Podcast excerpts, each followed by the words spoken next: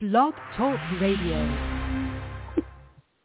Welcome to Focus on Albany. I'm Cynthia Pooler. My guest today is Zach Simpson, and Zach is going to talk about cable access television in Albany. So, Zach, cable access has been around for a long time. How long has cable access been in Albany? Well, thank you very much once again, Cynthia, for having me on your show. Um, actually, I believe cable access television has been around for a, maybe about a decade or so. Um, I know that there was a big push for it when, um, you know, when you pay your cable bill, uh, you pay something mm-hmm. called a franchise fee, and the franchise fee is an amount of money that goes back to the municipality in which the cable um, cable television lines is run through because you know there's a certain right of way that has to go to the cable companies to mm-hmm. you know put their wires up. Um, so this is kind of a um, you know payment for a payment for for being able to do that. Um, and then there was a big push to use some of that franchise fee money to go to uh, creation of a public access um, studio, which there is one mm-hmm. today. It's in the base. It's in the basement of the uh, Albany Public Library, Washington Avenue branch. Um, mm-hmm. And so I think it's been there for almost a decade now. Um, this this community media studio, and um, I've been involved um, last couple of years uh, with the uh, city's Public Education and Government Access Oversight Board, which mm-hmm. is a it's a city board that was created to um, provide oversight of the studio, the expenditure of funds for uh, the studio coordinator, and as well as equipment and um, other um, other tasks as well. So how did you so get involved? What was your interest in cable access TV? Well, actually, uh, back in college, I was involved with the um, the station, the, the station for my uh, the college I went to for my first two years at SUNY New Paltz. So it was a WNPC. Mm-hmm. So that was my first real taste of being involved with you know locally produced programming. Um, but actually, it was back in 2017 I think September, um, I actually met a really great friend. I think you probably know her, Taisha Gafarajai. Have you ever met Taisha? I don't know her. She she does um so she had been producing a uh show on public access. Um and we met through um actually I think we met on the eve of the primary of 2017 trying to help get out the vote for candidates here in the city. And um, mm-hmm. you know, once the campaigning died down, um, she told me about how the uh, public access studio had been closed to the public uh, since May, and this was in September. So it was about 4 mm-hmm. months later, um, and I had no idea that the studio um, had been shut down to the public.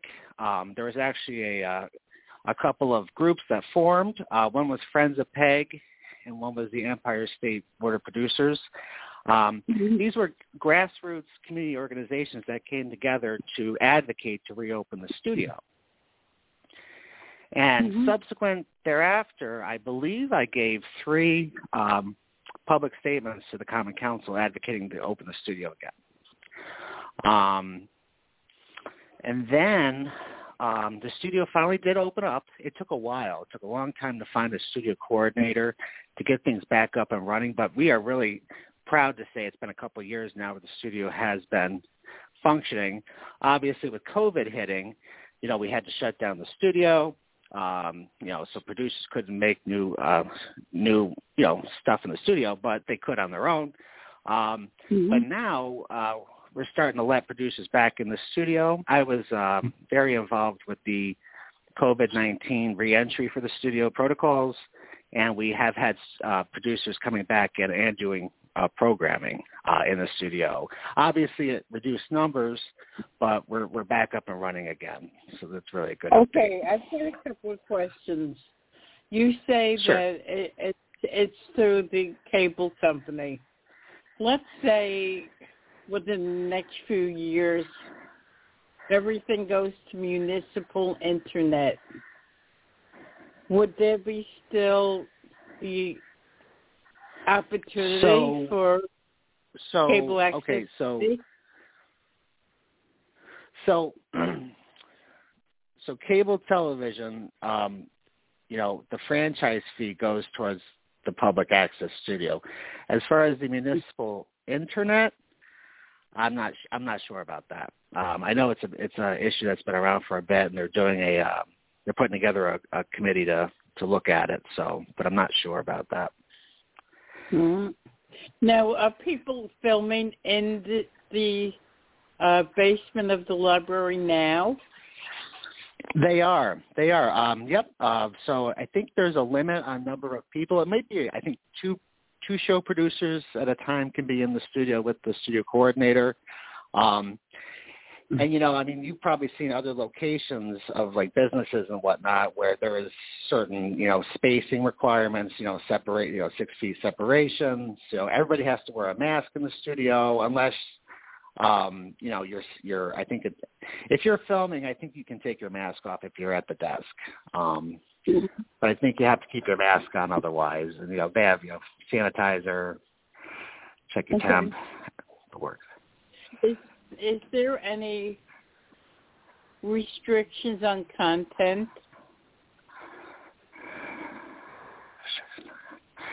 um restrictions on content well we don't have like a censor like, like network television Okay. does so I think you can get away with a, a good number of things that you couldn't on like network TV. But I think if something is really, really out of bounds, I, I think Mhm. you know, extremely inappropriate. I think you could. Um, that could be an issue. Um, but know, I mean, I've I've I've watched some of the programming, and there's you know Mhm. you know some programming does push the boundaries.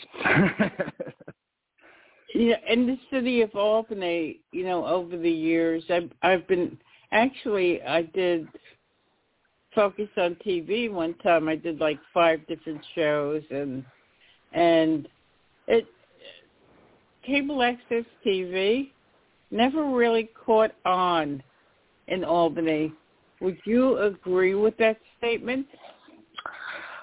I wouldn't say it hasn't caught on. I mean, I've heard, you know, there's people on both sides. There's people that say, oh, well, nobody really watches public access TV. You know, it's really, you know, what's the point? Everything's on YouTube these days and the internet and Facebook.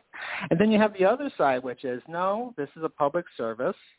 This is, you know, that is that's the important thing to remember. It's a public service. It's it is a um, a way for people to showcase their talents, their you know their observations, their you know anything, anything in the city. Uh, so as far as you know, is it popular or not?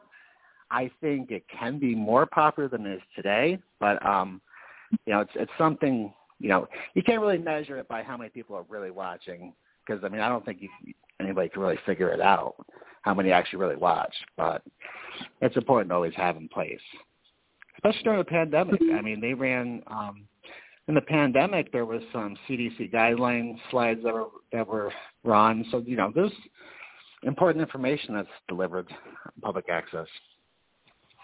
Hmm. Would you say that only uh, a small fraction of people in the city of Albany really watch it? I I think that would probably be pretty correct. Um, but you know, there's the things that are going to be coming down the pike. You know, it's you know we're going to try to market it better, make sure people are aware of it. Um, and I think the best way to do that is just like what we're doing today, talking about it. Some people probably don't even know we have a public access station. Some people probably don't know we have WCAA. W, WCAA? Right. Wait.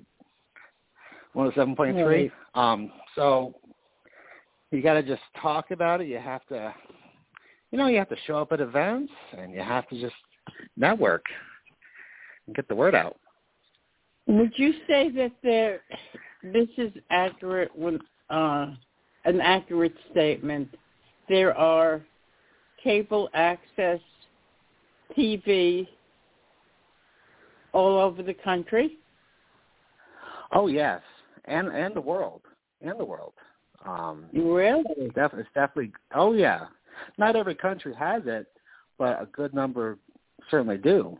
Um, and you start looking at the different types of uh, public access stations that are out there. I know, like south of here, New Paltz has one.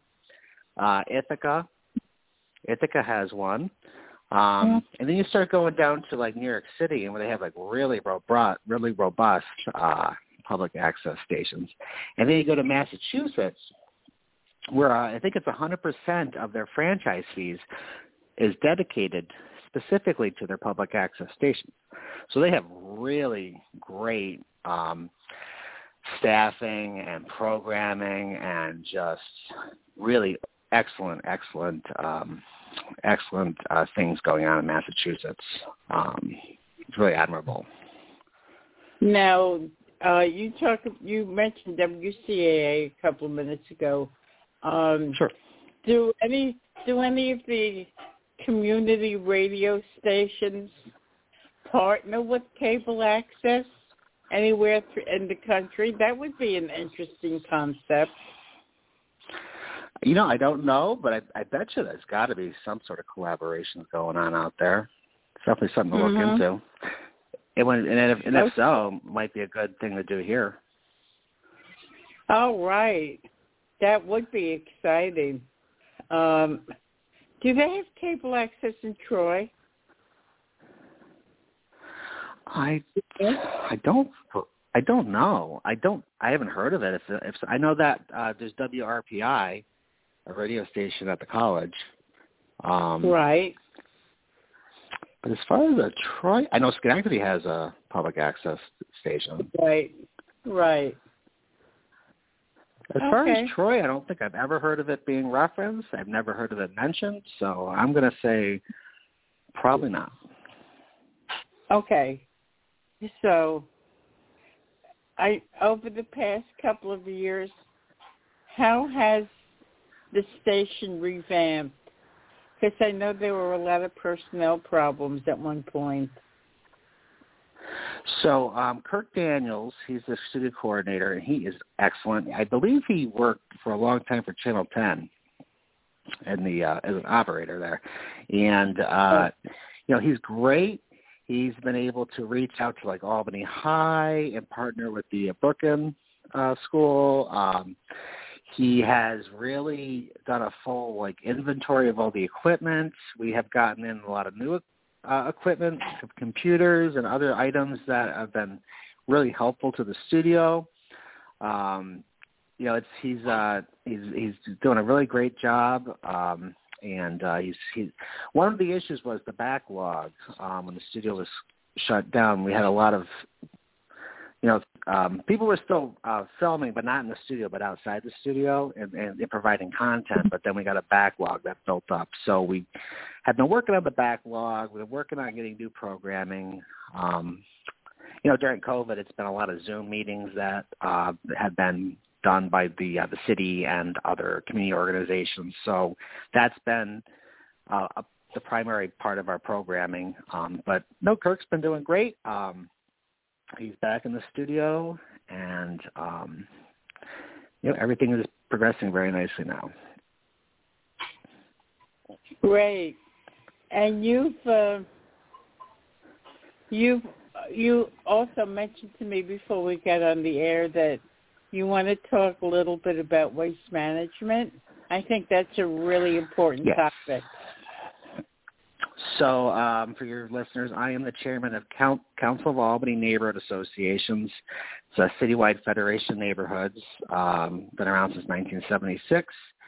And uh, I, I was made aware by um, former councilman Dominic Calsolaro. He is the former councilman from the first ward, and he mm-hmm. had sent out a uh, you know a blast email about Waste Management of New York, which is part of Waste Management Inc., which is based out of Texas. It's a multi-billion dollar uh, corporation.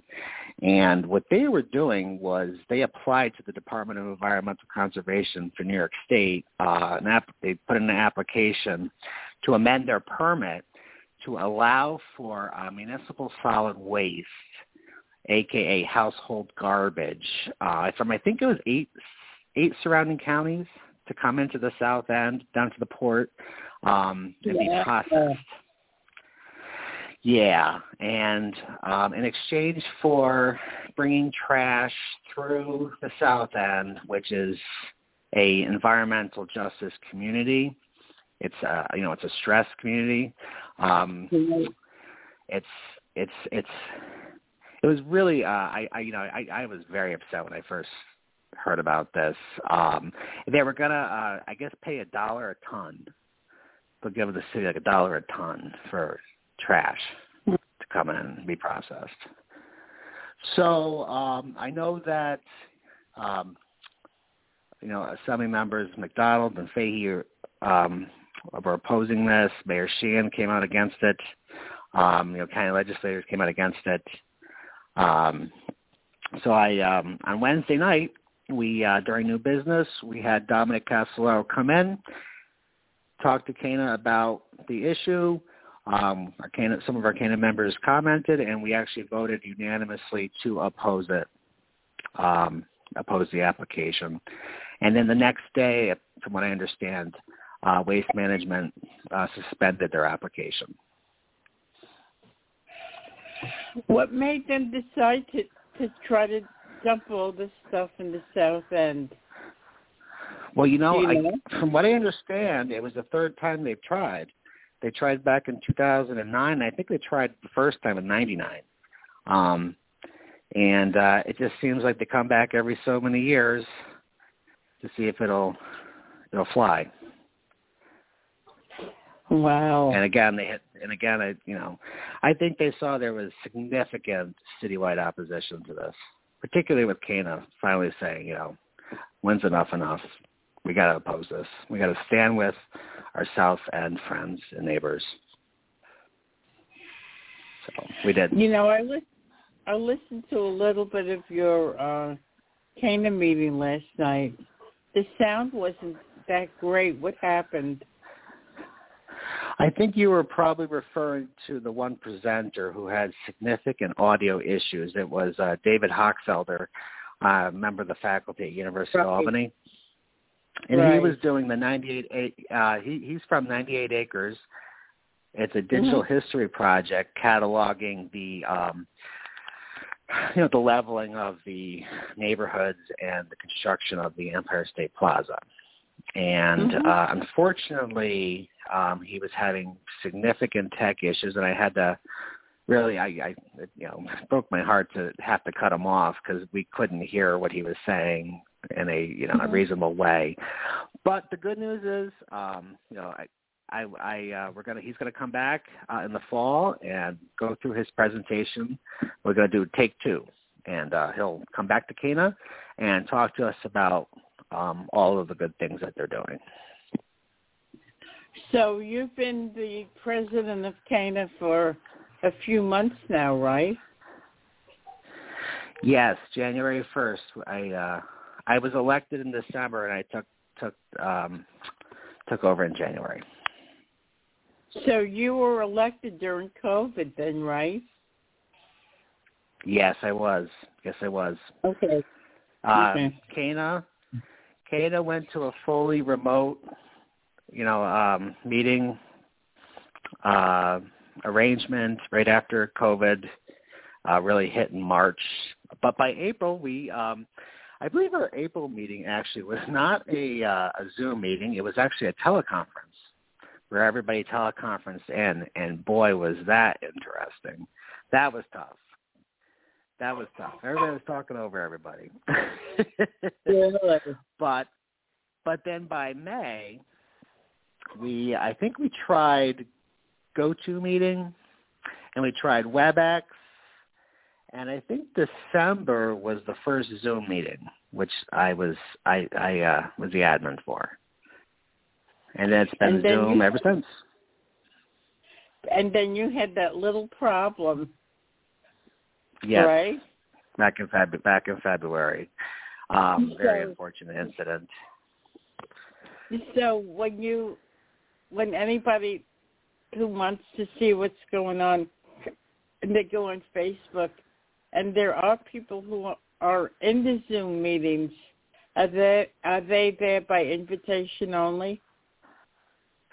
So the people that you see actually in the Zoom meeting today are um, CANA members, CANA delegates, um, mm-hmm. and we also have CANA individual members, people that you know you can have individ- individual membership to CANA, which actually we have quite a few this year, um, and then uh, local officials. Um, you know, local elected officials, they always get a um, an invitation because they need to be readily able to, you know, come to a meeting if they have something important they want to say.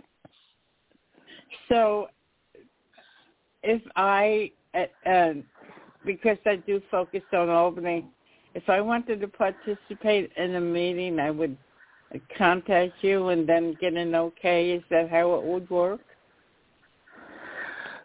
So, if you were going to present or, or, as a presenter, or, or you, or you don't want me to be be in your meetings. Oh, no, no, no.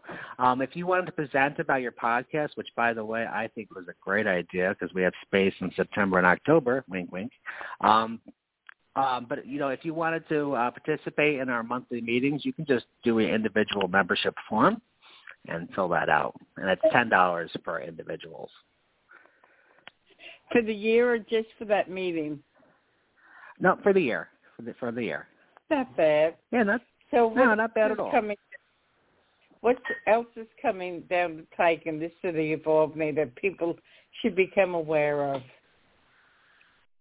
Well, definitely. Um, so Cana has had a long-standing tradition of partnering with the League of Women Voters of Albany County with candidate forums, and mm-hmm. I have been I've been talking with uh, both uh, Patricia Sibilia, she's the president, and Mary Berry is the vice president of the League of Women Voters, Albany County, and uh, I've also been communicating with the NAACP Albany chapter. And Cana is going to be partnering with several forums um, for uh, mayor, uh, council president, and many of the and many of the uh, common council races in the city this year. And you're going so that, and, you, and you're going to um, be the person who asks all the questions? I think a representative from League of Women will probably be the moderator. Um, but I, you know, I've been very involved. Well, no, I've been very involved thus far with the plannings of these. So it's very exciting because um, you know we've. I think we started partnering with the League of Women Voters in the late '70s. Okay.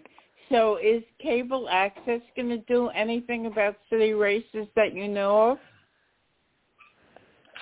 Well, once these uh, forums are uh, recorded, uh, they will be, mm-hmm. you know, put put to Channel Albany, you know, in a priority status that we need to get them up and aired because they're going to be right before the primary.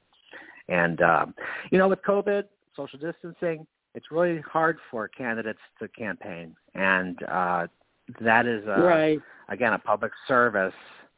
Cable access mm-hmm. is a public service, and we need to be sure that we convey that information. Give people a real good chance to, you know, check out a candidate. You know, kick the tires a little bit, and and uh, right. really make an informed decision about who you want to vote for. And that's that's really it's really important to have.